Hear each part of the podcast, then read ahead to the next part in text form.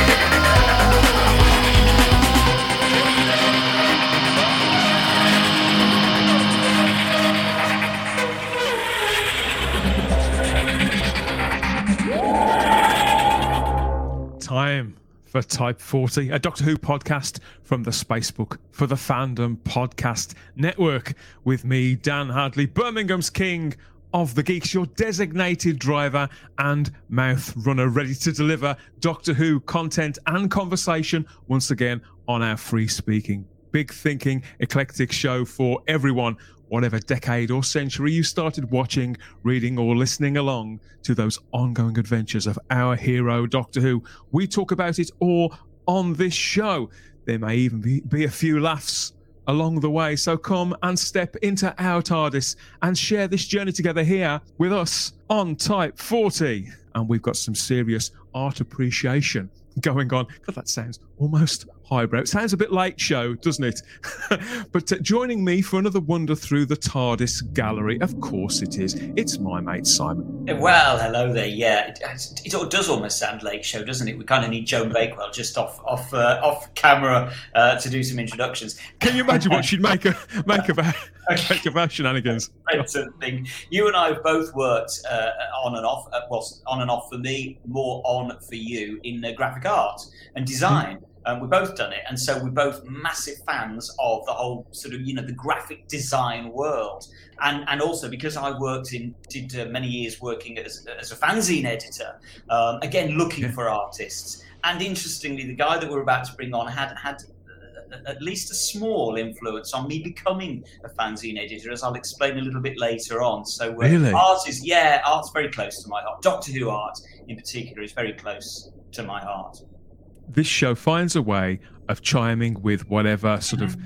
artistic inclinations each of us have. I think whichever media we want to explore that in. And I think that our guest on this show is a typical example of that, but somebody who absolutely has gone gone beyond the fourth and the fifth dimensions, and his work is absolutely everywhere. If you are somebody who's collected Doctor Who merchandise over the years, either you were there at the time or you've picked it up since, the odds are you'll, you'll certainly have lots of this guy's work in your collection. So I hope that he's uh, he's primed, stretched, fed, and watered as we bring on. Yeah, the uh, he calls himself get this the last of the traditional cover artists. Simon, that's very romantic. Quite I heroic, isn't it? I think it's probably reasonably close to the truth as well. I don't think anybody could actually argue with him on that one, to be honest. Only one way to find out. Let's bring on Colin Howard. Greetings, Hello, Colin. guys. How are you? Who came up with that then? The last of the traditional cover artists. That that was weirdly me. I was trying to sort of uh, explain what had been going on basically with art at the time because it was a big quantum leap away from all the traditional old stuff that I grew up with as a kid, and um, I guess most of you guys did as well, uh, where you were solely at the um, the reliance of what one particular person would create off a blank piece of um, card or canvas or artboard, whatever they were using. Um, and it suddenly all just dissipated away and became photo montage fun. Mhm. You know? um, so yeah, I was. I guess I was the last of the actual painters. Do you more do you mourn the passing of those days of, of, of real art? Uh, physical art, maybe, is a fairer word. Yeah, I, I kind of guess that I do simply because there's nothing sort of as lovely for me as um, holding a piece of artwork that graced the cover of something. That's an original one off. Doesn't exist anywhere else. You know, it's not on a, um, a microchip or a drive saved somewhere. You know, it, it's a physical piece of medium that you can uh, hold up and admire and sit on your wall and look at for years. Something tactile, Colin, and something Yeah. intimate. Yeah, not just a collection of uh, pixels. I mean, I do a bit of that as well, but uh, that, that's in this day and age. When we uh, interviewed the, the sadly late and very, very great Chris Achilleos a, a couple of years ago, one of the things that he said, he obviously also talked about mourning uh, the passing of, of uh, physical art as opposed to digital art. And as he said, in, in the physical world, there is no undo button. And certainly for me personally, I'm not an enormous fan of digital art. It, it's the physical medium where you can see, as you say, the, literally the physical contact with that medium Yeah. and the love and care and attention that's gone into creating something that actually exists. I mean, I'm as guilty as anyone else, I guess, of, of doing that kind of stuff um, with the work on the animations, even putting together the cover for, for this beast here, this subtle. Is that your new book by any chance, Colin? This could perhaps be the uh, executive work of Colin Howard, whoever that guy is. Um, and yeah, I mean, for that cover, um, it was originally Ah, the Nth Doctor. Doctor from Virgin Books that I did in the 90s. And um, I was racking my brains to try and think of what to put on the cover um, and to make it look like, you know, something that I might have produced back then.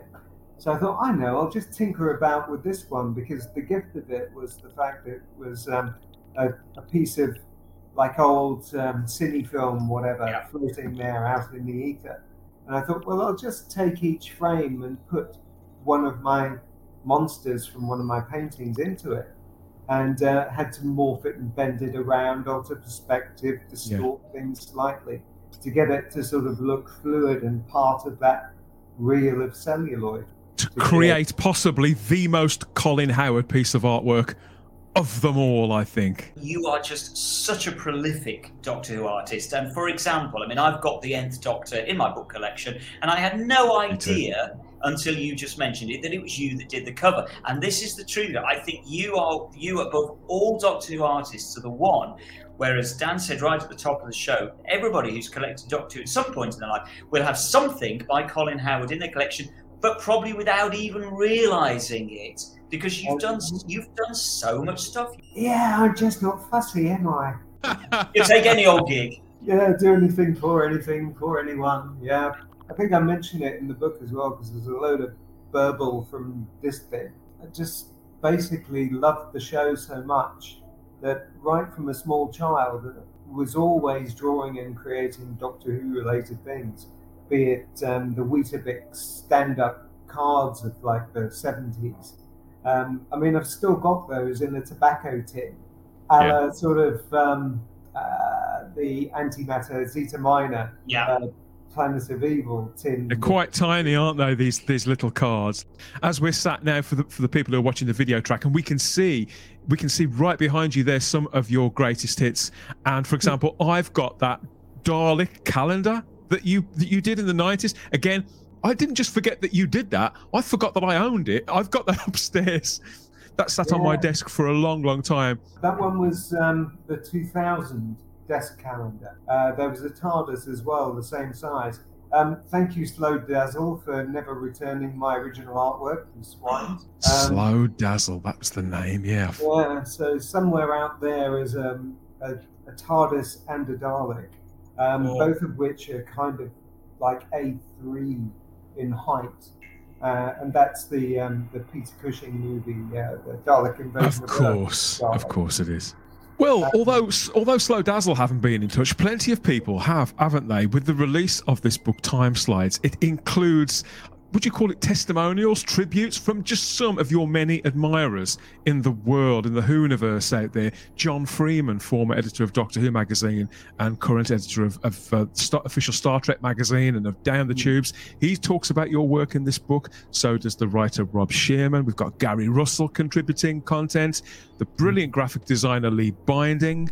There's Margaret Hope, who was with children's uh, BBC Children's Books. Nick Abadzis, who is a writer with the Doctor Who comics. I think that was your Titan. Martin Geraghty. We'll all know Martin's work from Doctor Who magazine, sequential comic book art. Our mate Neil Cole, he's in there as well, Simon. Lee Sullivan, too, legendary Doctor Who comic strip artist plus Pete McTighe, the guy behind all those brilliant uh, shorts that we get on the Doctor Who Blu-ray collection. That's just a fraction of your fans. You've got two more here. Lots more, I'm certainly going to be listening and watching along with us as we get into our conversation. That's all coming up in a moment. But if you'd like to do some real time traveling of your own, each and every edition of this show, past, present, and future, is just a tap or two away on the device of your choice, only if you know where to look. There's well over a 100 reviews, previews, interviews, geek outs, and deep dives with all our regulars and some pretty awesome guests. In fact, we know there's something for every fan at type40.podbean.com. More about that a little later. And we'll be making contact just for a couple of minutes with that matrix of all knowledge that we call the Fandom Podcast Network for a word about all the other cult conversations going on across all the other podcasts over there. So much to get into. That's all the sort semi sensible stuff done now, Colin. You could be pleased to know. We're going to take in this slideshow, aren't we? This time slideshow, courtesy of Colin Howard and all his artwork, all those years, all those memories.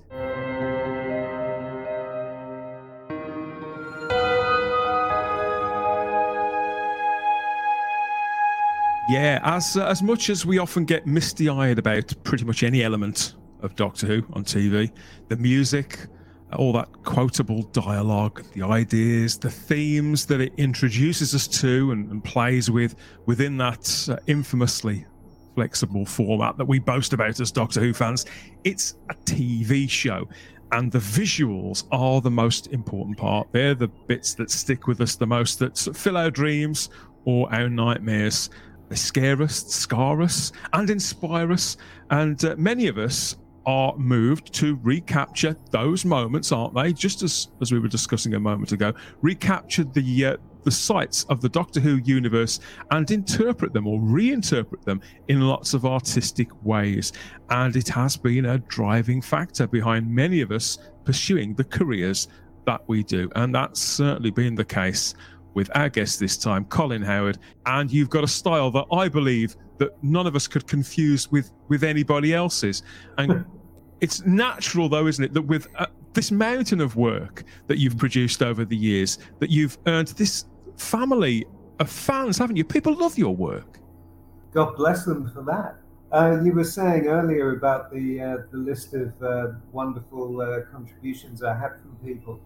Um, it, this book should have been sponsored by like Kleenex or something because the amount of um, kind of sobbing almost I was reduced to reading these things um, because I always just thought of myself as a like you know just a, a jobbing artist. After the um, the cover stuff sort of stopped with the advent of computer generated art, I had to just walk away from all sort of Doctor Who related stuff uh, because it was just too painful to keep seeing it. There was a, a famous singer songwriter who once said that life is what happens whilst you're making other plans. And I think that the mm. same can be said of of legacy too. When you're building up a, a body of work, you're going from job to job uh, in something which is a commercial sector, isn't it? Your your mm. artwork, you know, you're you're a fine artist, but your artwork has been put on commercial product, hasn't it? Which, to a great many people out there, apart from Doctor Who fans, commercial product is largely a disposable realm, isn't it? But that's not how the Doctor Who universe views these things. Not at all, is it? No, it uh, becomes sort of cupboard fodder. It's wonderful um, because it, it, you just kind of don't think that stuff you do is going to last or be remembered. Uh, and certainly not you as an artist yourself. You really have trouble accepting the fact that um, somebody might really admire and love stuff that you've done and keep it for all this length of time. Um, you, you just don't feel sort of worthy of it all. Um, well, I, I don't anyway. It's just the way I am, I guess. But um, no, it, it, was just, um, say, incredible some of the things that people were saying about me. And um, I sort of count myself incredibly blessed, actually, because I'm, as far as I'm aware, the only um, Doctor Who related artist that's actually um, had an introduction for their Doctor Who art book by a doctor.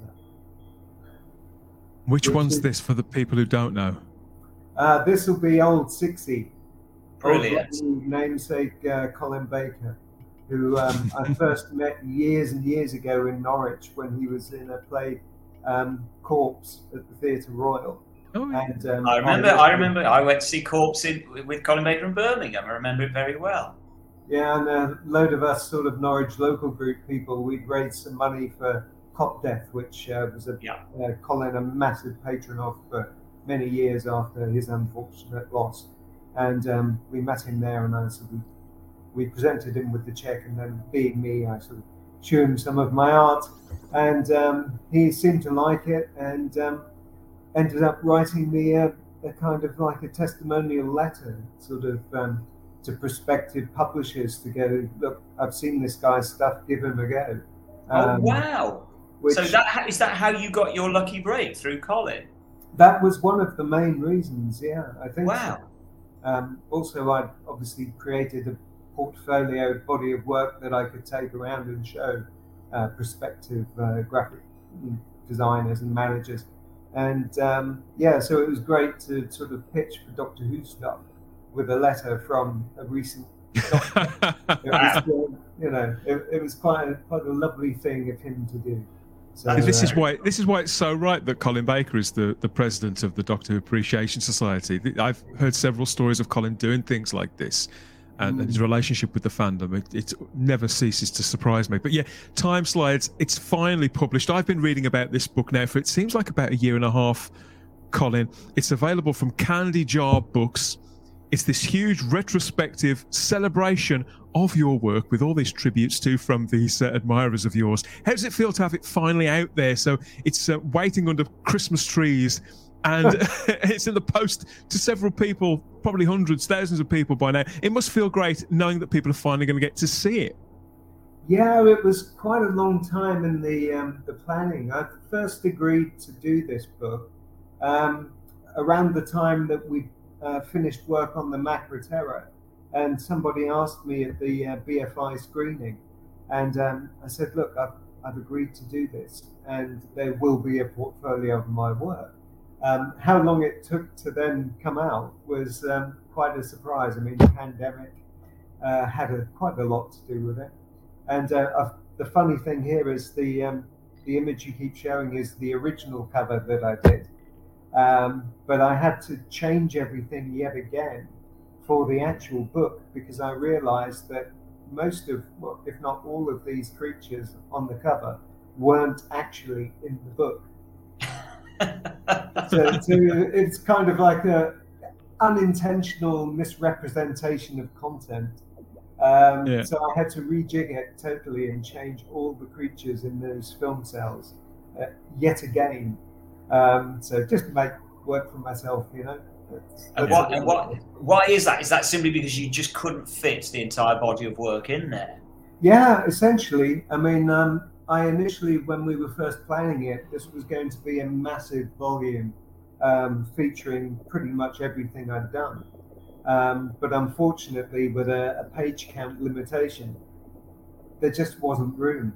So we opted to concentrate on my um, 33 Doctor Who stories that were the VHSs. Yeah. Uh, which came down to 32 because of Frontios The Awakening being a single release. And um, yeah, it, that was the main body of work and content of the book was uh, my VHS years. So um, yeah. And that, that's, of course is where that, everything. And that, of course, is where people are, are most likely to know your work from. Is from the uh, is from the, the, the VHS covers. Yeah. So if you did. can see these guys, these are all uh, from the VHS covers, including, I mean, we've got Terry Molloy's Davros there at the top. Um, that was never actually released as a uh, VHS cover because um, Re- Resurrection, no, Revelation of the Daleks was pulled uh, because of issues with clearance. For, I think the uh, the audios that the DJ was playing all the way through. Yeah. Yeah. And um, I I just finished that painting and was about to post it off because um, Michelle and I were about to go on a delayed honeymoon um, because I was so busy working.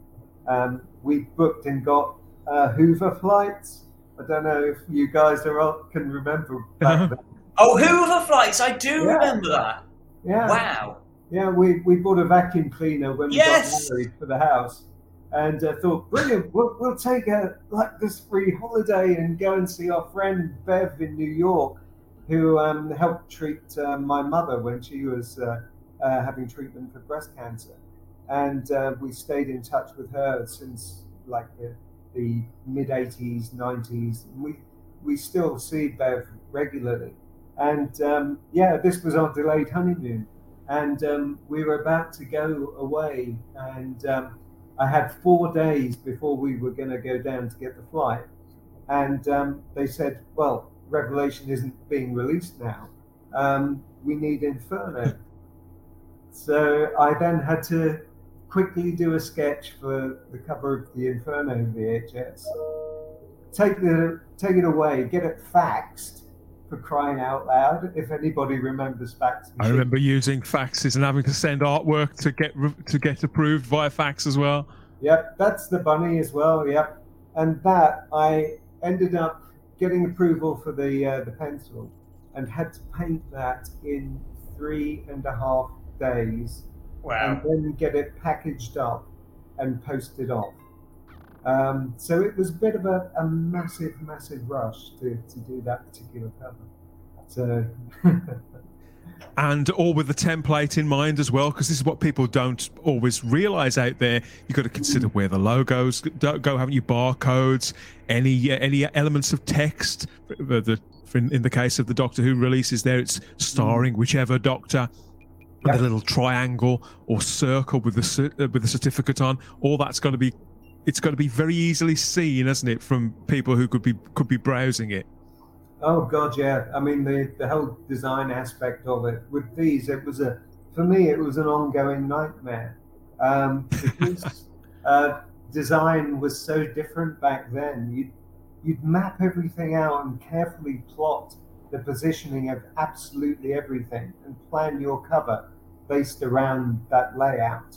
And um, the BBC would then send the pho- uh, the artwork off to be photographed and um, they would then be supplied with the image to use, and it was whoever did all the um, the cropping and messing about uh, would always change my layout and concentrate on one particular area of a picture that I wasn't going to. And. I had so much cropped out and lost of my originals. So that's the really wonderful thing about time slides is that I'm able to include the full artwork. All of it was designed and plotted out to take everything into account. But um, if it had been this day and age, it's great because you can work to the image size that you're giving. Um, so I can plot everything out myself and supply the full final artwork just straight for print. Um, but it was this third party company, I don't know who the hell it was, but they were ridiculous. Um, the Five Doctors was absolutely butchered by them. Um, half of Cyberman from the like the waist down is missing um, and chopped out, and it just ruins the composition. I mean, luckily they still all pretty much worked, but uh, they weren't as I'd intended them to look. You tell some of Well, these things, yeah, they do. They're bugbears for several years, aren't they? Bones of contention. and it's and it's interesting because you the, the composition that you tend to work with on on certainly on the VHS covers it's very very classic composition in style isn't it it reminds me very much of of um, sort of the film posters of artists like Drew Struzan. It's that kind of classic composition uh, mm. of a montage put together beautifully assembled with it with a, with, with you know with a with a, a, a your, in your mind's eye you know how it's going to look. It's they're always beautifully balanced in some form um, and I say it reminds me very much of sort of Drew Struzan's kind of compositional style um, if not artistic style um, which is one of the reasons why I love your your stuff so much because it does remind me of those great film posters. When film posters were great um, do you yeah, think you were influenced? Did you take sort of influence from sort of film posters, artwork? I mean, I was a very um, deeply fantasy sci-fi uh, kind of image-ready guy, and I used to, especially Christos's work, I would always sort of just drink his amazing designs in, and um, you emulate things that you see and you love and you try and put your own spin on them and your own techniques. And um, that that's what I used to do. I mean, that piece you're showing currently was a recent-ish commission that was a reimagining of the Five Doctors, um, and uh, got to play around there with a lot of detail and the, the Great Tower of Rassilon and uh, the exploded Dalek. In case you're wondering what that is above that Cyberman. But yeah, all those effects are all painted on meticulously by hand, and um, yeah, it took absolute weeks and weeks to do that one. It's um, not surprising to me that you mention Chris Achilleos as a as a hmm. major influence. Yeah, obviously, Chris passed away a year ago. We had him as a guest on the show. We were very privileged to interview Chris at length, and he mm. talked about about movies, about Ray Harryhausen movies and classic literature, and all those kinds of influences on him. And obviously, Chris, he was very closely identified with a very particular line of Doctor Who merchandise, wasn't he? You know, even though he only worked on it for about three or four years, he's seen as the, the gold standard, the big representation. And I think that what he did in his artwork there, I think he was a storyteller in a sense. He would bring in extra elements and and reframe the, a situation from a television story and, and add extra color. As you said, Simon, likening it, likening it to a, a movie poster, which as if it was through a prism of something else. Uh, same kind of quality you get on a comic book cover. And I feel that of all the Doctor Who artists out there, Colin, and this is no slight on, on any of them, you know, I'm a graphic designer myself. There are some people interpret these stories in a very graphical way, others in a very sort of photo, a, a, photorealistic way, and all of those ways are viable. But you and, and your artwork, I see it very much along the lines of okay, here it is. Imagine that story that you saw on television, but imagine if you were looking at the same events through this lens instead, or from that point of view, or or this particular angle to bring a very particular kind of drama to it and to yeah. tell a slightly different version of the same story. Mm. Yeah, and to make it look so much more um, effect heavy and uh, fun, I guess, than perhaps it was on screen. Um, I mean, I got to indulge my love of aviation and aircraft with uh, that, again, unused VHS cover for, for Time Flight.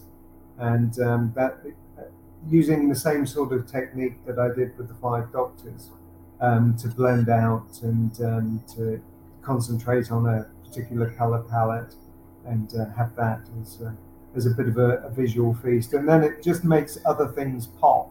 But you just want to create this fantastic, rich, vibrant, alien looking landscape, which takes you back to, I guess, the imagination side and reading the stories as kids. Um, as you say, as Christos uh, uh mentioned, with things like uh, those old Ray Harryhausen movies and the Sinbad films, and I, you know, they were such a big influence on me as a kid, mm-hmm. and that's why I loved Christos's work so much because I would buy every portfolio he did when it came out, and um, would just go through them constantly, looking at how he put things together and uh, the way he can um, design and expand on ideas.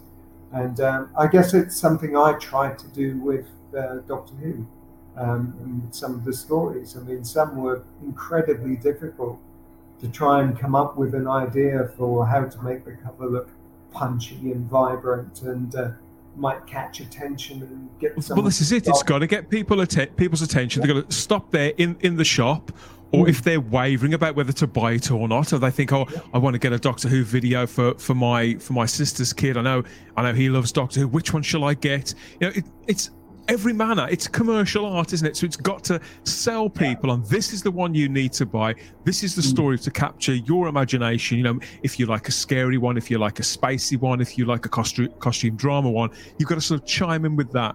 And, I, and you you are absolutely as identified and as identifiable with this line of merchandise with the VHS range as Chris was with the Target books. I feel. Mm-hmm, mm-hmm. Yeah, possibly. And it's such a um, forgotten range of artwork now. I mean, you so, so, much is sort of. Makes you, um, what makes you think that? Well, I guess probably because I was um, kind of out in the ether after all the work stopped going into the 2000s. And um, you just felt as though you were consigned to the skip because you suddenly weren't getting work anymore. Um, I had to teach myself to do digital artwork. Um, a friend lent me a computer and uh, showed me the uh, the rudiments of how to, to do digital art by sticking some glasses on a, a picture of a mallard, uh, a little duck with these uh, clumsy lenses on. And um, that's something that I struggled with and tried to work out how to use, and um, ended up adopting technique with layers, which was very much like some of the old classic Walt Disney movies, where everything would be on a transparency, yeah. a background, then middle ground stuff with characters, then foreground things coming up, and uh, yeah, so I, I taught myself in the same way that I mostly taught myself to paint traditionally. So it was just like relearning everything again. But whole new learning curve. Yeah. I think I think one of the things that, that, that sort of strikes me most about your your artwork, um, certainly the physical artwork, is it's all, without exception, very detailed, very dense, and very dramatic. And what I mean by that is, uh, it, it, the detail is incredible. When you, one of my favourite pieces is the um, is the Sea Devils, um, the one with the Master and and um, the Doctor on as well. The, the the detail and the and the attention to detail and the accuracy of the detail is literally breathtaking in it. Um, the dense, when I say dense, I mean there isn't an inch or even a centimeter of, of the of the canvas that isn't utilized to, to the to the best degree. You're not you're not wasteful over any of the space. It's not a case of oh well I'll just leave that space a bit dead and I'll just I'll just put a bit of a wash of color over that. No, it, you've thought about everything, um, and every inch, as I say, has got something happening in it, and dramatic because again, without exception, they're all very, very dramatic pieces. Certainly, that time flight, the unused time flight, was just of a minute ago. It's a very, very dramatic piece. Mm. How consciously did you create your style, or is it completely and utterly just how it flowed? Is it just is it just inherent in you? Was it was it a sort of conscious decision to think on those lines, or is that is that just your your intrinsic style? Do you think? Yes, I think it's just what would come out when faced with a, a blank piece of card or canvas. You, you just try and think, how can I make this look as amazingly dynamic as possible? I mean, especially with airbrushing, something else I taught myself to do.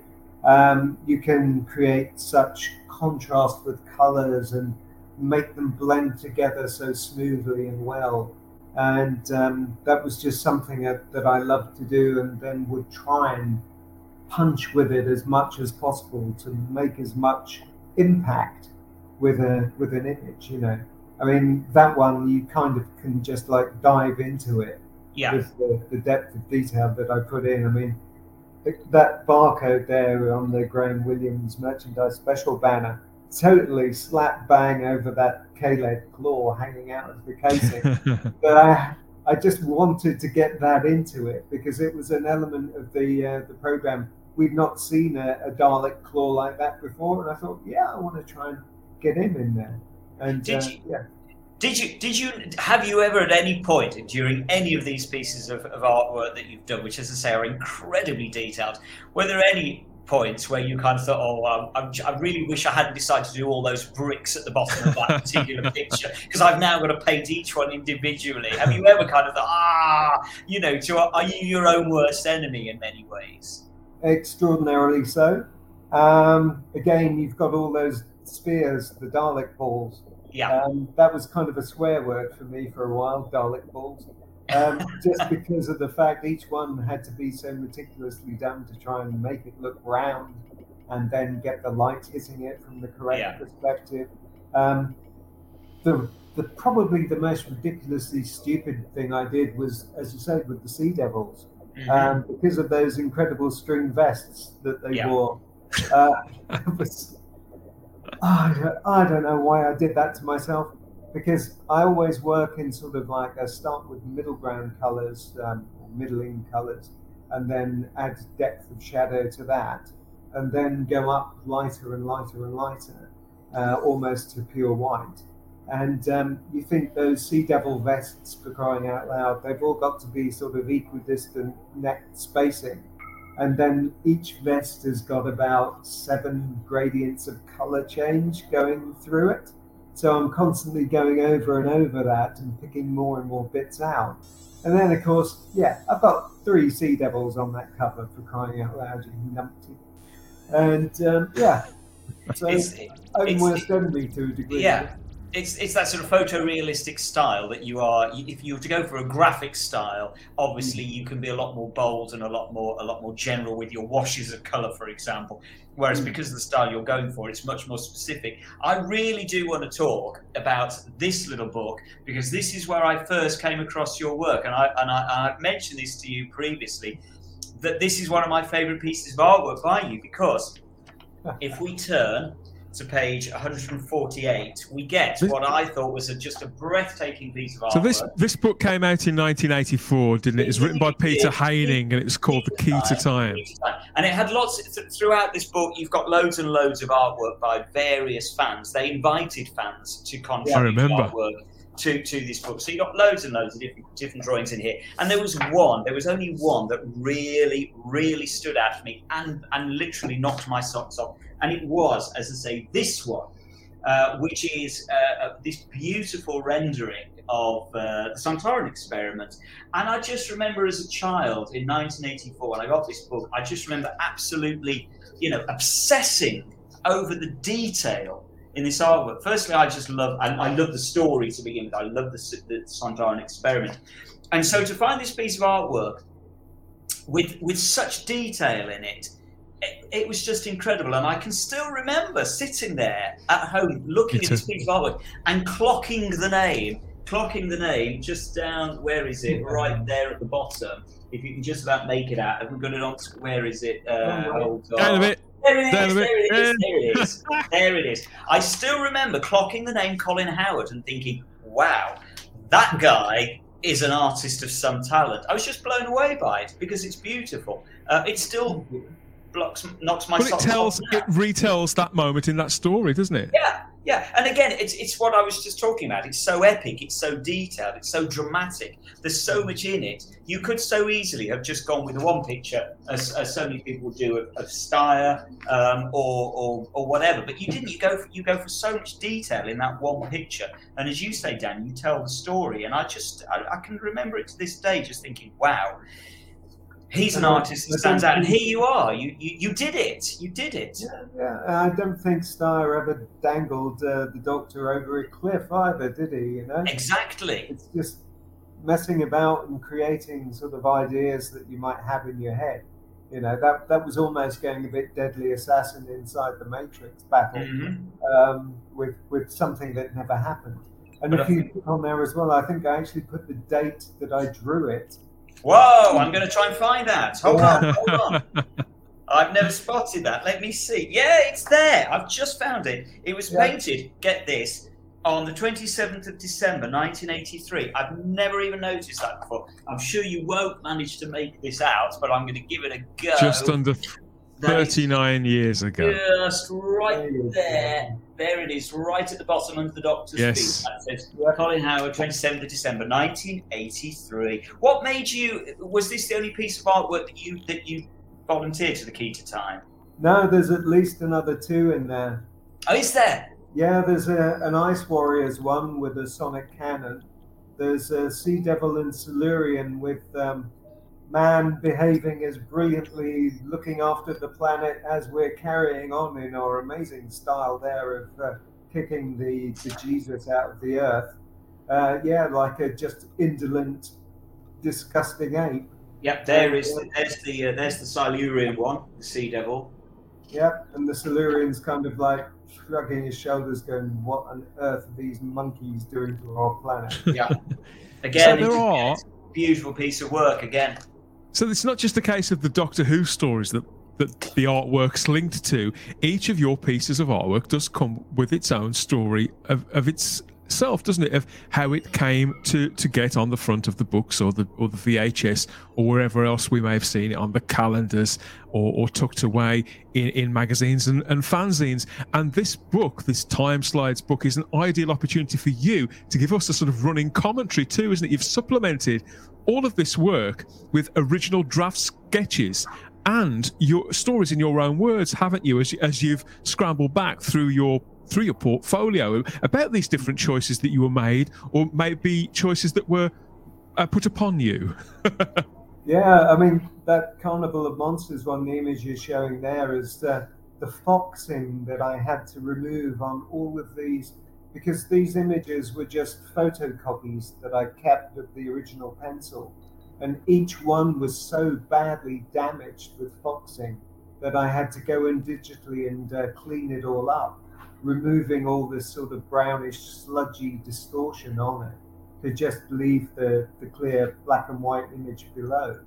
And um, I mean, that one, for example, the, the Jon Pertwee reference on there is not the Pertwee reference I wanted to use for that picture at all. I'd selected one of him looking outwards towards the spine of the VHS, which was a still from uh, Day of the Daleks, where Pertwee's looking like a sunlit hero, you know, and I Yeah. wanted that symmetry with the design, but I was like, no, you have him looking straight ahead. So I had to just change it. So that one's from, um, I think, uh, yeah, the same story from Day of the Daleks, where he and Jo are on the, the motorcycle, the, the triangle. Yeah. So that's, yeah, it's another Did- reference from that. did you did you kind of have any run-ins with, with publishers or, or designers where, where you actually argued the toss? Because again, going back to Chris Achilleos, of course, his most famous one was the argument over keeping Clack on the cover of the Invasion of the Dinosaurs. Did you ever have any any kind of arguments like that that you really felt so passionately? No, I'm arguing for this, whether you won the arguments or not. Or did you just Um, give in and roll over and say, "Yeah, well, I'll do whatever. I don't care. Like can't be bothered." Yeah, I, I think that Carnival of Monsters one was really pretty much the only one I ever had to change.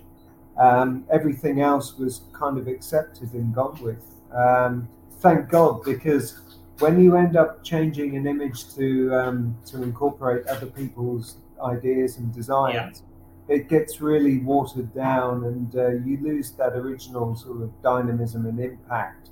Um, almost uh, a real here and go the vision of the creative design and all this.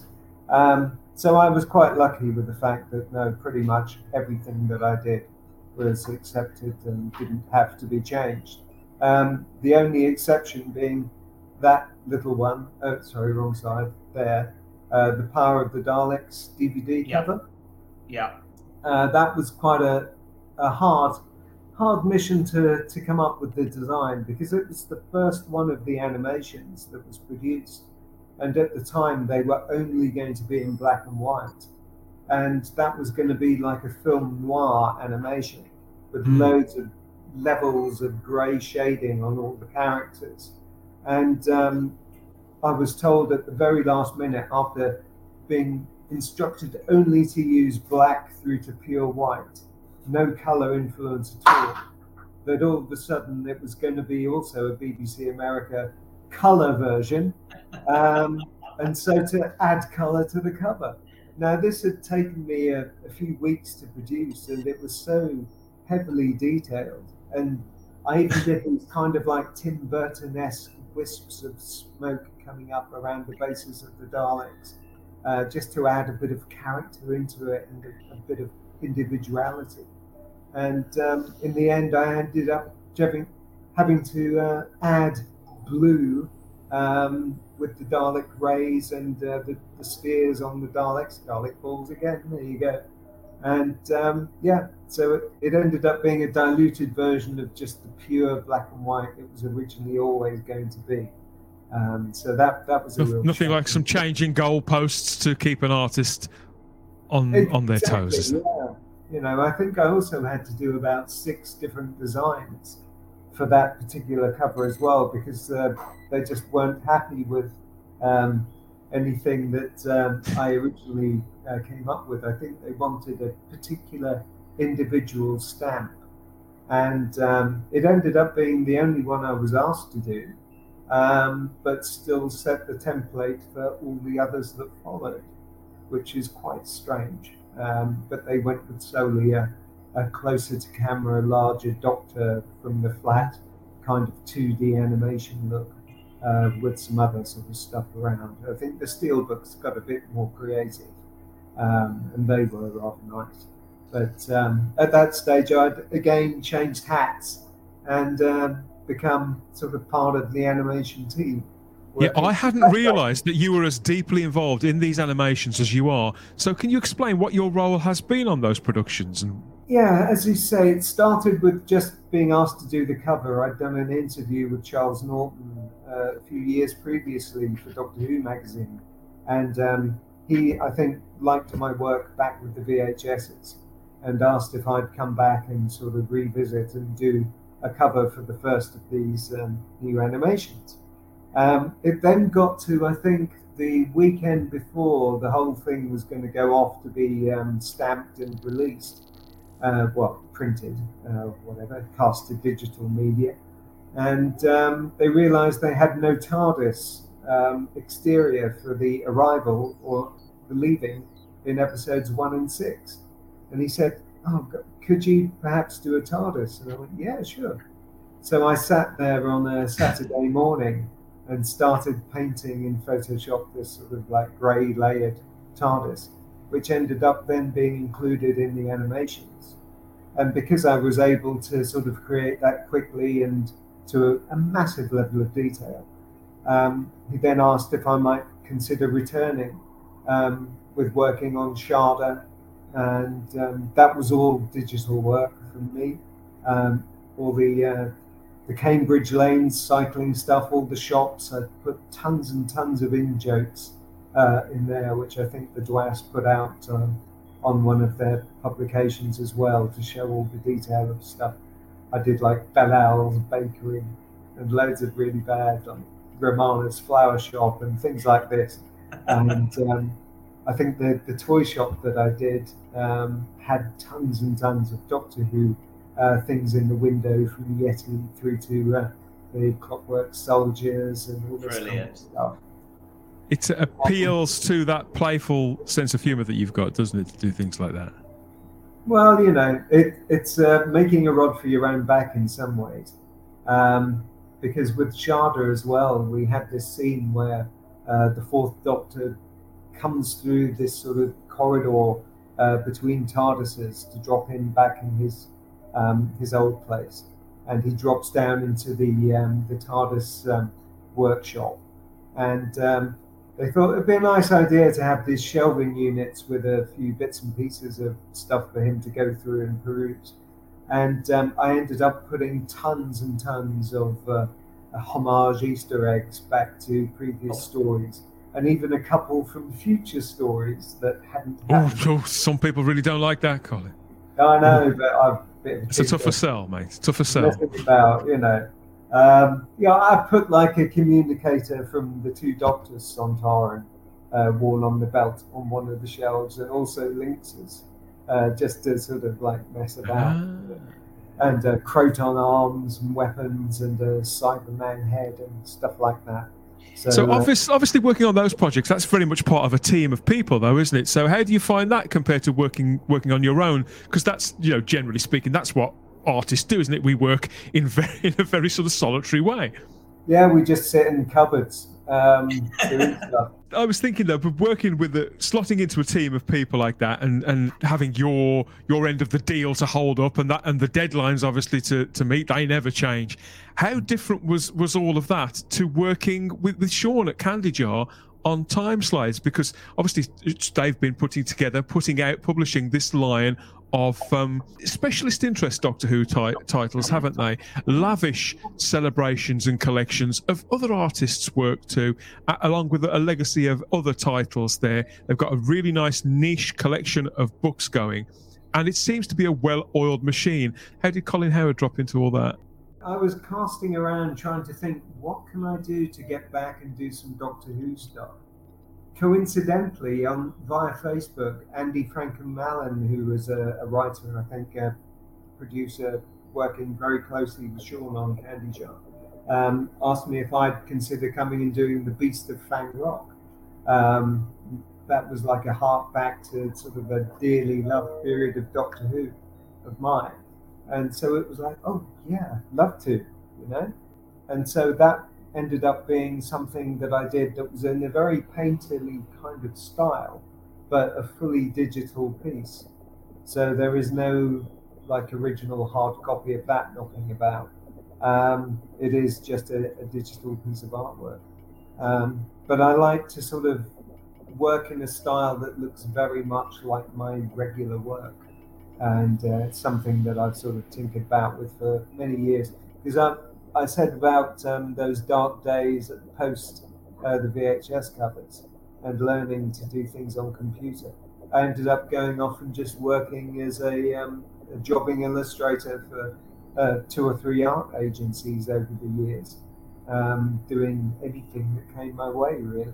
You know, and I was just pining to get back and do some sort of Doctor Who related stuff. Because so, you are a very accomplished all round illustrator. It has to be said. It's it's not all string vests and bumps. I mean, your your animal artwork I think is absolutely absolutely beautiful, really uh, full of character. Yeah, I, am a, a, severe lover of nature and uh, birds and animals. I mean, um, there's a, a, section in the book where we talk about um, for my wife's birthday, for Michelle's birthday, we went off and worked on a cheetah conservation project in South Africa. Um, so that was getting up incredibly early in the morning with uh, going out on really long walks, like seven kilometers or so, with uh, cheetahs that were hand reared. And it was trying to get them back to being able to hunt. And uh, we'd be going out with these um, big putty cats because they'd come up to you purring I mean, to have a, a big cat come up to you, purring around and wanting its tummy rubbed, it was just ridiculous. It was like, you know, I've dropped into some kind of bizarre film here, you know. But um, we then have to chase through the brush and try and keep an eye on where they've gone and brought the kill down. And uh, then we'd have to try and wrestle the kill away from them and uh, carry it back about another sort of three kilometers or so back to base because if they sat there with the kill, they'd just gorge and get stuffed and then wouldn't want to move for about three or four hours. Bit tricky. It's not just Doctor Who as a genre piece that you've done, done loads of other genre stuff as well. Alien, Blake Seven, Babylon Five, uh, Quantum Leap, some brilliant stuff for Hellraiser, Star Wars. You know, you, you've you've done them all, haven't you? Let's be honest, you have done them all.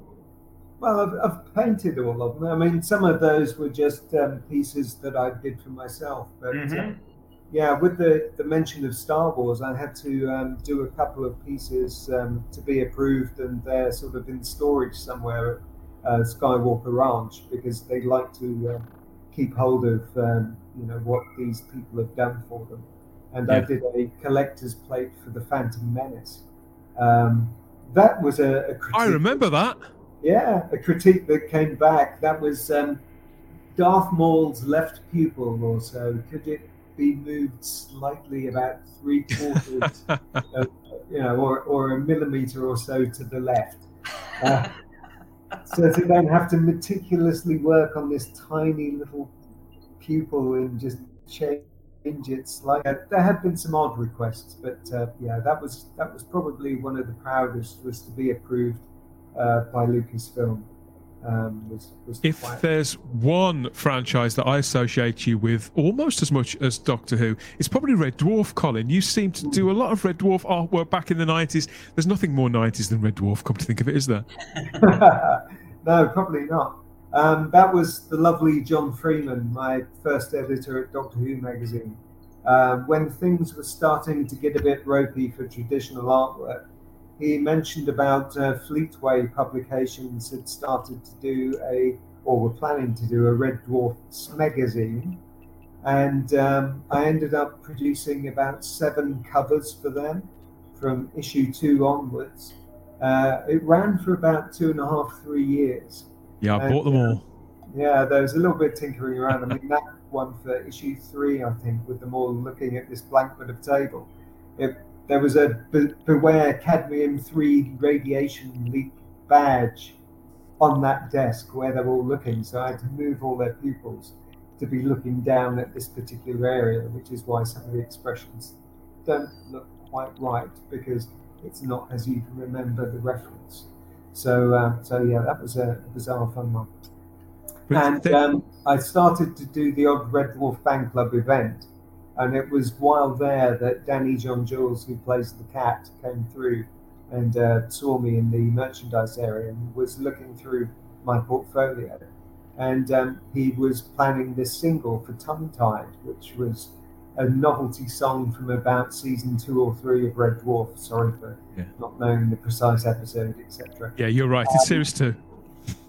Yeah, and um, so it was like, could you could you do a like a cover for me for that? And I was like, yeah, delighted to. So that ended up being for EMI Records.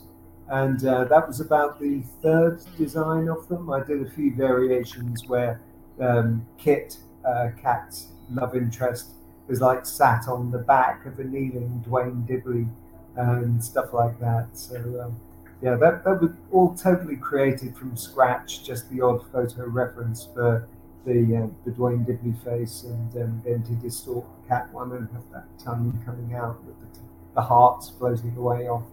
Now, it's just sort of mess about, silly stuff. But yeah, I really enjoyed Red Dwarf as a as a youngster when it started, and um, yeah. yeah. I've stayed up to date with them. Um, the more recent one was on Dave. The last one was absolutely brilliant. And yeah, Promised um, Land. Yep, that was that was really good. And I, I go to the uh, the fan club conventions, Dimension Jumps, uh, when they ask me along. And uh, yeah, it's lovely to produce a new piece of art for them. Although now I think it's all going to have to be just digital uh, because my painting now, unfortunately, with my MS, is kind of getting a little bit too much to be able to do anymore. Um, a painting that would have taken me, say, like Inferno in three days, and um, then it became more like two weeks. And yeah. um, the last one I did, I think, took me four and a half months oh. to actually finish. So it, it's no longer financially viable. You know, I'd have to charge the absolute, if not the Earth, Venus as well. You know, for a piece, and it's just too expensive. And is, and, and is this purely because of the MS that, that, that causes you problems? What with your hands or, or with your is it your eyesight that, that, that, that is problematic? Uh, you might notice and watch back, my hands shake a bit now, which they never really used to.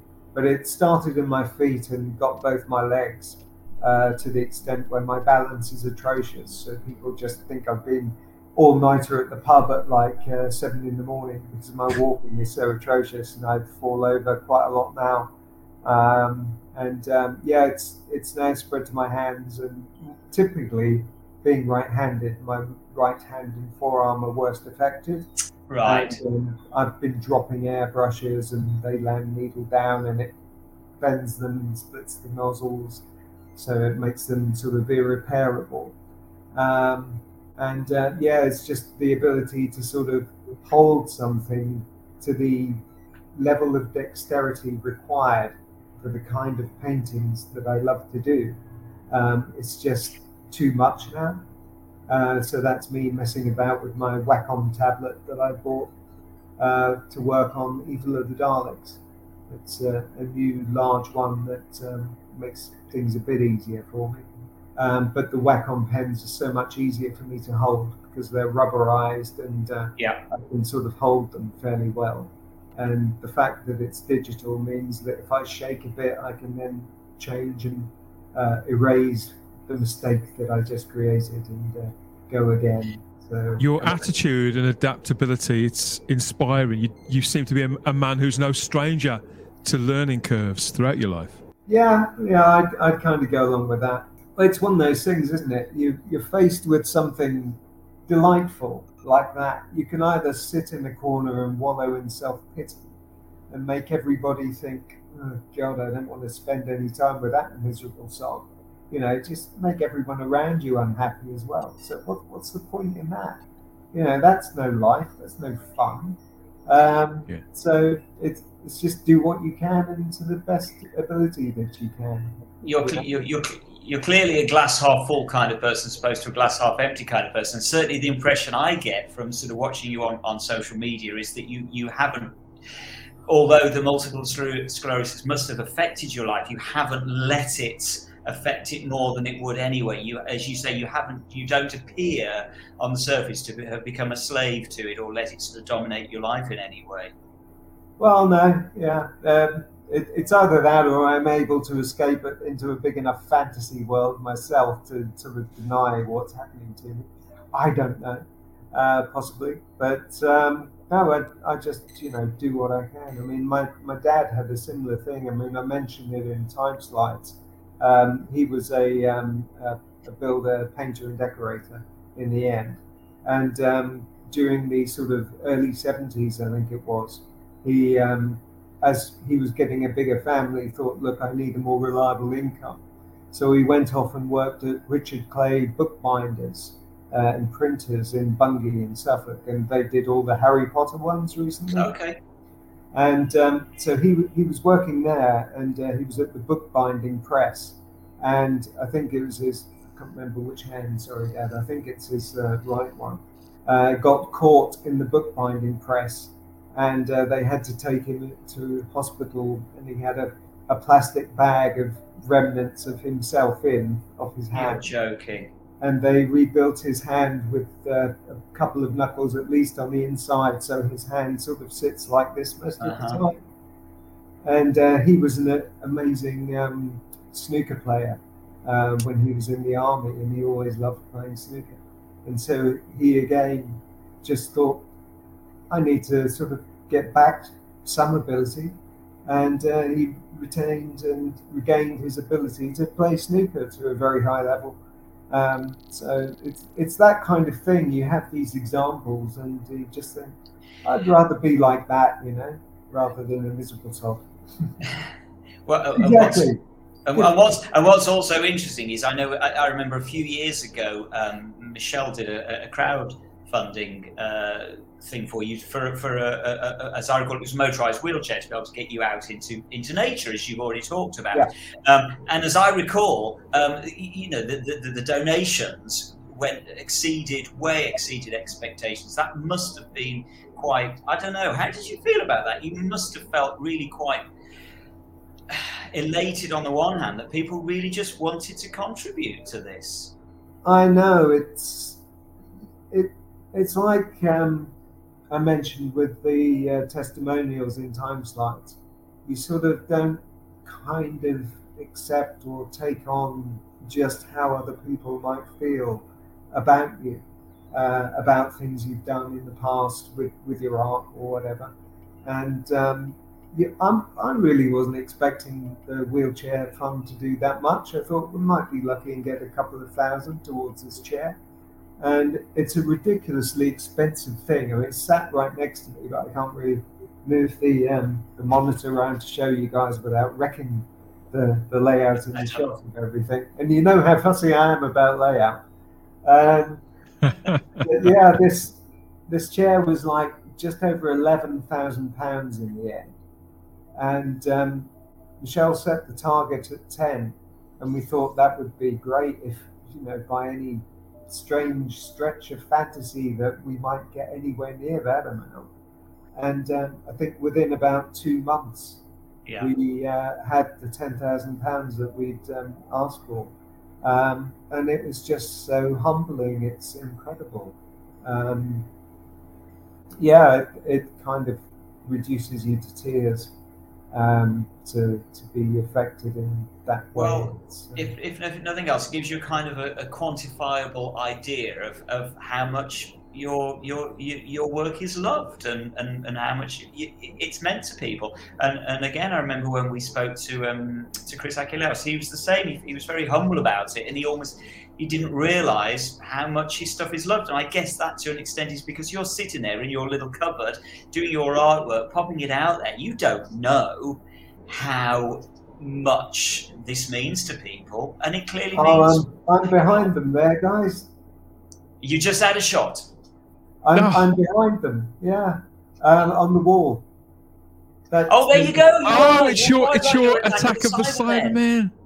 There it is. Your Attack of the Cybermen cover. Brilliant. Yeah, I, I was having a bit of a, a bad time with mobility with my MS uh, when that Target exhibition was um, Uh huh. went on uh, down in London, so I couldn't make it down there. I was invited along because, as you see, my Yeah. my one cover was there, and um, yeah, I so regret not going. Um, but you know, that's just what happens, isn't it? You know, so It's a beautiful cover, if nothing else. The Attack of the Cybermen cover is a magnificent piece of artwork. Absolutely fabulous. Yeah, one of again one of my favourites. And a time I think a new yourself and Pete Warbank, new artists were coming through right at the tail end, weren't, weren't you, of the book range? And it was Yeah. sort of her- heralding the, the dawn of a, of a new decade, really. And I suppose all the various other things that were that, that were to come when the book range wrapped up. Art for the ears now, everybody, just for a couple of minutes. It's time to check in with our Kev. He's standing by with a, a portfolio full of podcasts covering all your favourite franchises, all part of the Fandom Podcast Network. You're going to love this trip sideways in time and in space. Colin, Simon, and I will be back in a couple of minutes before you know it.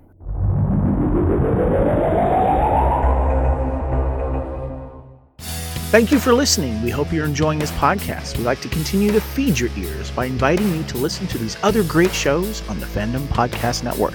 It starts with our flagship show, Culture Clash, discussing the latest in entertainment pop culture. Bloody Kings, Immortals Take Notice, our show covering the entire Highlander universe. Couch Potato Theaters, where we celebrate our favorite movies. Time Warp, the fandom flashback podcast discussing a year in movies and our favorite retro movie and TV pop culture topics. Good Evening, discussing all things Alfred Hitchcock. Union Federation, our Star Trek and Orville show. Hair Metal, the 80s and early 90s rock metal podcast. Type 40, our show covering the time traveling Doctor Who universe with host Dan Hadley. Lethal Mullet, an 80s and 90s action film podcast with host Adam P. O'Brien. Also, check out the Lethal Mullet Network for more great podcasts. What a Piece of Junk, a Star Wars podcast with hosts Scott, Derek, and Nathan. Making Treks, a Star Trek podcast, a deep dive into the final frontier with host Mark Newbold and Adam P. O'Brien. And check out our newest shows The Fandom Show, our monthly Fandom Podcast Network live YouTube exclusive show about the month's hottest topics in fandom, and the FPN True Believers MCU podcast, discussing the Marvel Cinematic Universe and the related Marvel television and streaming MCU universe, including the connections to the original Marvel comics. You can find the Fandom Podcast Network on several platforms. Please subscribe to the Fandom Podcast Network YouTube channel to receive notifications of new podcast episodes and live events. You can enjoy all of the Fandom Podcast Network audio podcasts on our master feed at fpnet.podbean.com. Fandom Podcast Network is on all major podcast platforms, including Apple Podcast and iTunes. You can find the Fandom Podcast Network on Facebook. You can email us at fandompodcastnetwork at gmail.com. You can also find the Fandom Podcast Network on Instagram at Fandom Podcast Network and on Twitter at FanPod Network. Thank you for listening, and remember, respect others and enjoy your fandom.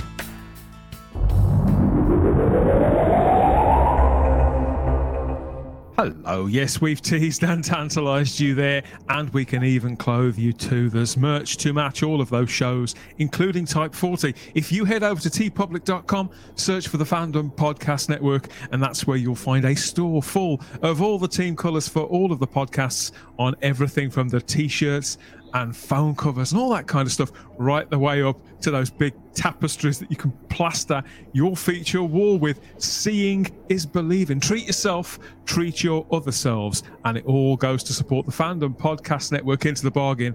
So everybody wins. We're still here with uh, much loved Doctor Who artist Colin Howard and Simon Horton, of course, marking the publication of this enormous collection, this wealth of artwork from your time illustrating Doctor Who on mostly on VHS. The VHS covers you've said it focuses on all that material. Could there possibly be a Time Slides Volume 2 awaiting somewhere in the future? Well, I'm incredibly hopeful that it will, because there are quite a few things that I've done and published in the past on, on things, Yeah. lots of uh, Doctor Who covers uh, for the magazine, um, quite a few of the uh, the Virgin books. There's tons of private commissions and pieces that I've done, stories that I really wanted to do and never got the chance uh, to to do one of those because they'd already been released on VHS when I was doing them. Being a fan, I, I was always thinking of things that um, I might love to see. I spent Christ knows how long doing this. a black and white illustration that covers much of the stories that were written by the late great Robert Holmes, arguably the best of all the Doctor Who Yeah. writers. The- uh, yeah, there's the Shrivenzale down the bottom. There aren't many people who've done a piece of artwork of the Shrivenzale, so so hats off to you on that one, Colin. And the can we- the, the, the, rendition of, of, of the Master, the, the decaying Master, there is just absolute. That's that alone is just look at that. I mean, the, the detail of Gorgeous, that, yeah. that is just utterly magnificent. Some What- artists are intimidated by by jobs like that, but I I feel that you aren't, or is it kind of like you said to Simon earlier on? You you steam in and then worry about it later. That, that's essentially it. Yeah, I mean, you think that that was pretty much all done with a Rotring Rapidograph pen, which were like draft. I remember them. Uh, and, and, and when was when was that, Colin? When when are we dating, for example, that piece of artwork? To these black and whites, when are these from? They're from like the very early '80s. At the kind of time that you're you're you're putting stuff forward for, for the key to time, or Yeah, yeah. So I, w- I was always thinking of things. Um, the I did one for each Doctor, and then I started doing full-size companion ones as well. And um, yeah, I was messing about with those. I mean, I show you guys before we started the um, the Turlough and the Tractator. that that one in Yeah. particular is just the, the the likeness of Mark Strickson there is it is uncanny. I mean, that literally could be a photograph. Do you have a love for black and white art? That's different to your for, for, to a love for doing color. You know, are you is it a case that yeah, you love doing both, but you'd always rather do color? Um, it was a case of I used to just sit hunched over on my single bunk bed in my bedroom uh, with a sort of A4 pad on my lap or an A3 pad and just be dotting away doing stuff like this. It was how I spent most of my days. Uh, it's probably why my posture is so atrocious nowadays. Uh, but, uh, but yeah, that, was um, also it was the expense at the time as well because it was so much cheaper just to buy ink for your pen and keep reloading that than it would have been endless tubes of paint and stuff. So I, I concentrated mostly on illustration and black and white work uh, to begin with, and that's um, that's where I sort of set my hat there and was working Doctor Who magazine, doing their archive illustrations and things for John, um, which then led on to a few book things and stuff later on. I was uh, Games Workshop doing their um, Yeah. Warhammer stuff as well. Yeah. Well, that was you too, was it? yeah, I mean, again, again, I had all that stuff. I had no idea that was you again. yeah. Do you yeah. have a favourite piece, Colin? A very favourite piece, or is that an impossible choice? Oh god. Um, I've got this real massive soft spot for my Sea Devils VHS. Yeah, Um, it's mostly, I think, because of my love of that story, yeah, and it, it was a summertime repeat.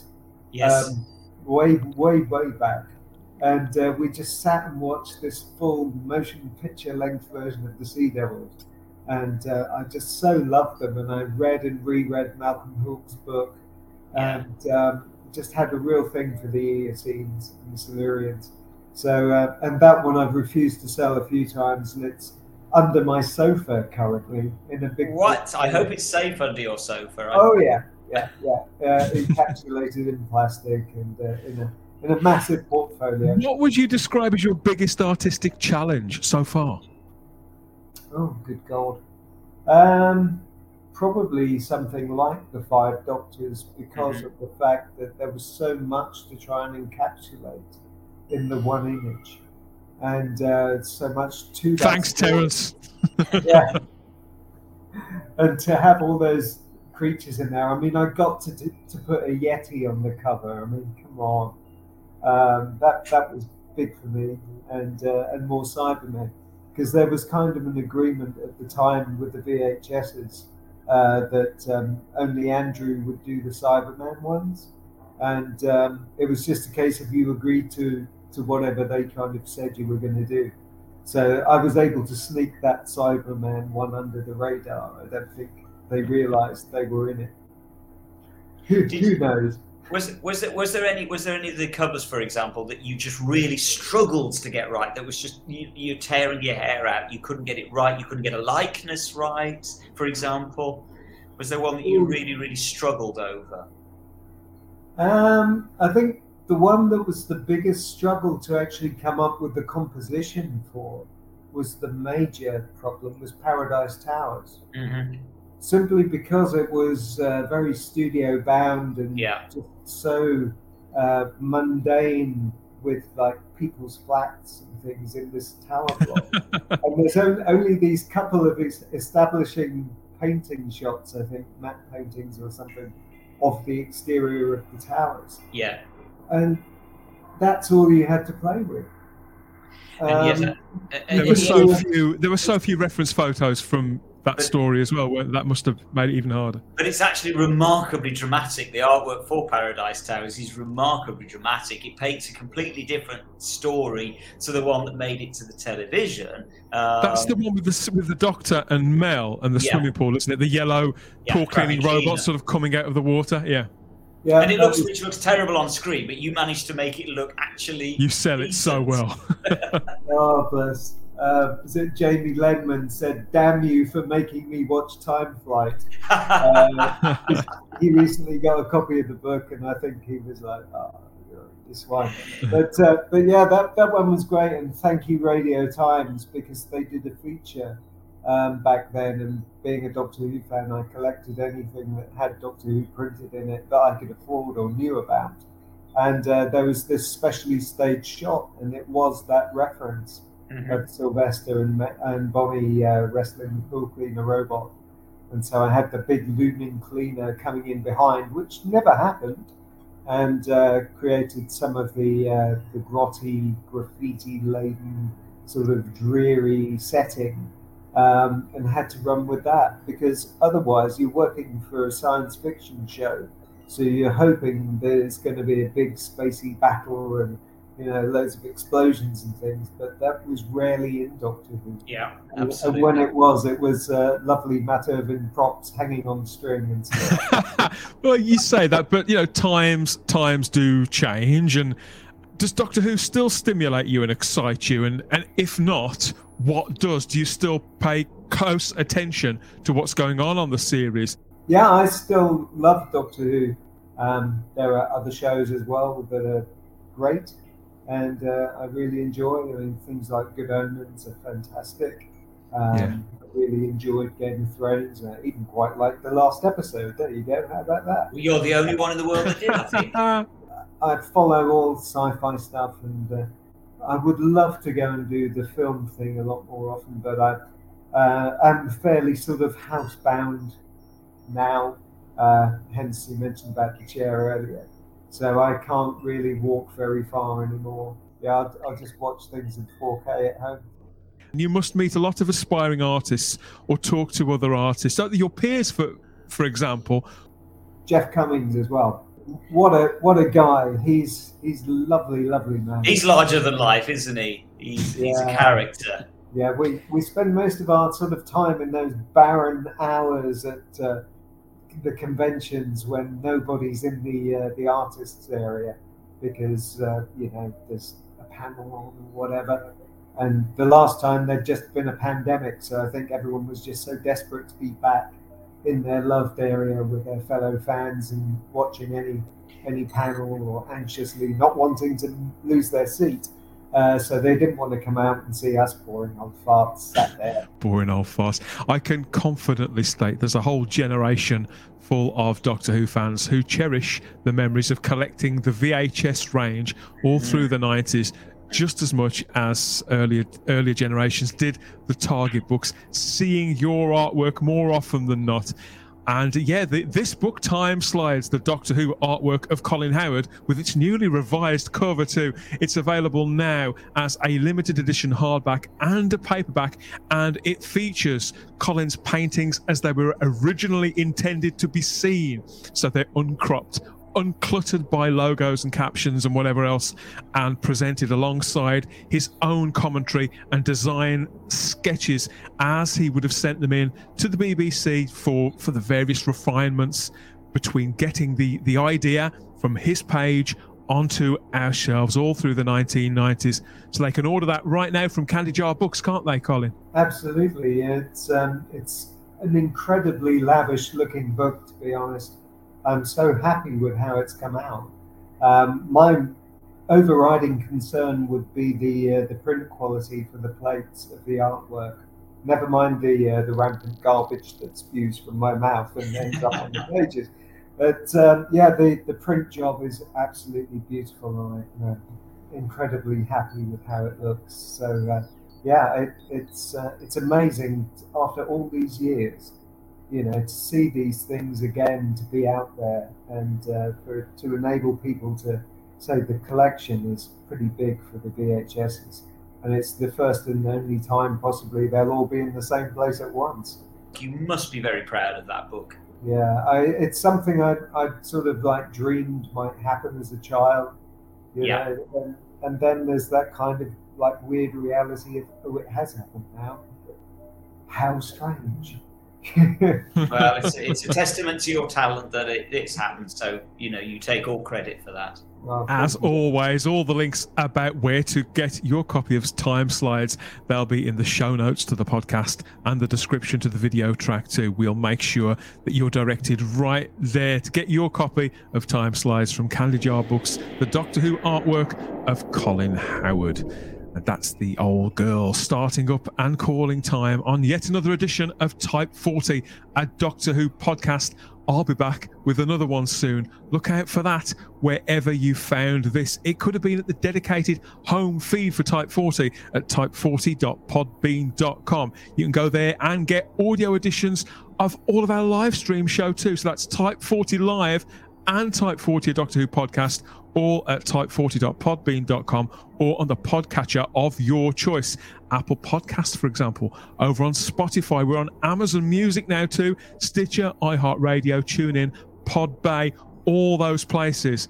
We're on YouTube, of course, we are the world's largest streaming platform, and over on the Fandom Podcast Network's own master feed. That's loaded up with um, so many treats for your ears. Never mind on the weekly, it's coming at you on the daily there. So if you take a trip sideways in time, you can get a whole load more of quality podcasts from the Fandom Podcast Network. And it could be you want to have your say about all of this, about Colin's fabulous career and his huge portfolio of Doctor Who work. You can do so. You can get in touch with us through the comment section here or through our social media. You can find that on Instagram and Twitter at Type40 Doctor Who, or you can email us Type40 Doctor Who at gmail.com. And if you're feeling really brave, you can join us in the Type 40 Facebook group. Simply go over to Facebook. And uh, yeah, that's that's still the most widely used social media platform. I'm pretty sure it is. So go over to Facebook and type in Type 40, and we will appear in the in the searches for the social media groups. So there's Type 40, a Doctor Who fan group, and there's our Type 40 Doctor Who Blu-ray and DVD collectors group too that goes deep dive on all the physical media. We do have VHS items in there too, Colin. So there's lots of your work turns up in the feed there. The general physical media. There's no holds barred there in our Facebook groups. Any art that we do share through our social medias, we always credit it, and we're happy to uh, to give a showcase to any upcoming artists, traditional or digital. We love it all. Colin, do you Instagram? Do you Twitter? Do you do any, do any of that stuff? Twitter is at Colin Howard Art. Uh, Colin Howard Artwork, I think, on Facebook and on Instagram as well. You do have your own website as well, don't you, Colin? Which is uh, online portfolio of not just your Doctor Who work, but all the other things you've done too, isn't it? Yeah, colinhowardartwork.com. If it's still up and running, I think the server It is. been a bit tricky of late. And uh, It's still there yeah, at the moment. hopefully at some point I will get to actually update it. and Simon, where can people find you on social media? What are you up to? Oh, they can they can find me on uh, Facebook. That's where they can find me under the Hoonatics. Come and say hello there. And you can catch me on Instagram and Twitter as the Spacebook, where I am wheezing and groaning, ranting and raving about all things geeky inside and outside of the TARDIS. Whatever catches my eye, my imagination, or both. I'm there tweeting and gramming and whatever else about it when I have the spare moment. It can sort of take over your life, can't it? Social media. But yeah, that's it for this time. Get in touch with with whatever, whatever you want to know whatever comments you've got about this show, what's going on on Type 40 and Type 40 Live, and we'll we'll put you in touch with Colin. Maybe if you've got any further questions about yeah, could could a second volume of Time Slides be on the way? But more importantly, I'm- sure Colin would love to know about yeah when you unwrap your copy and and feast on all those beautiful sights on the pages and all the memories that that stirs up from the past. But that's it for this time. Thanks for listening. We always have the time if you have the space here at Type 40. Thank you for being our guest this time, Colin. Thank It's you, been Colin. A, it's been a delight. We'd love to have you back at some point in the future. Yeah, of course, that, that would be amazing. Yes, thank you, everybody. We'll catch you again soon. You take care. Bye bye.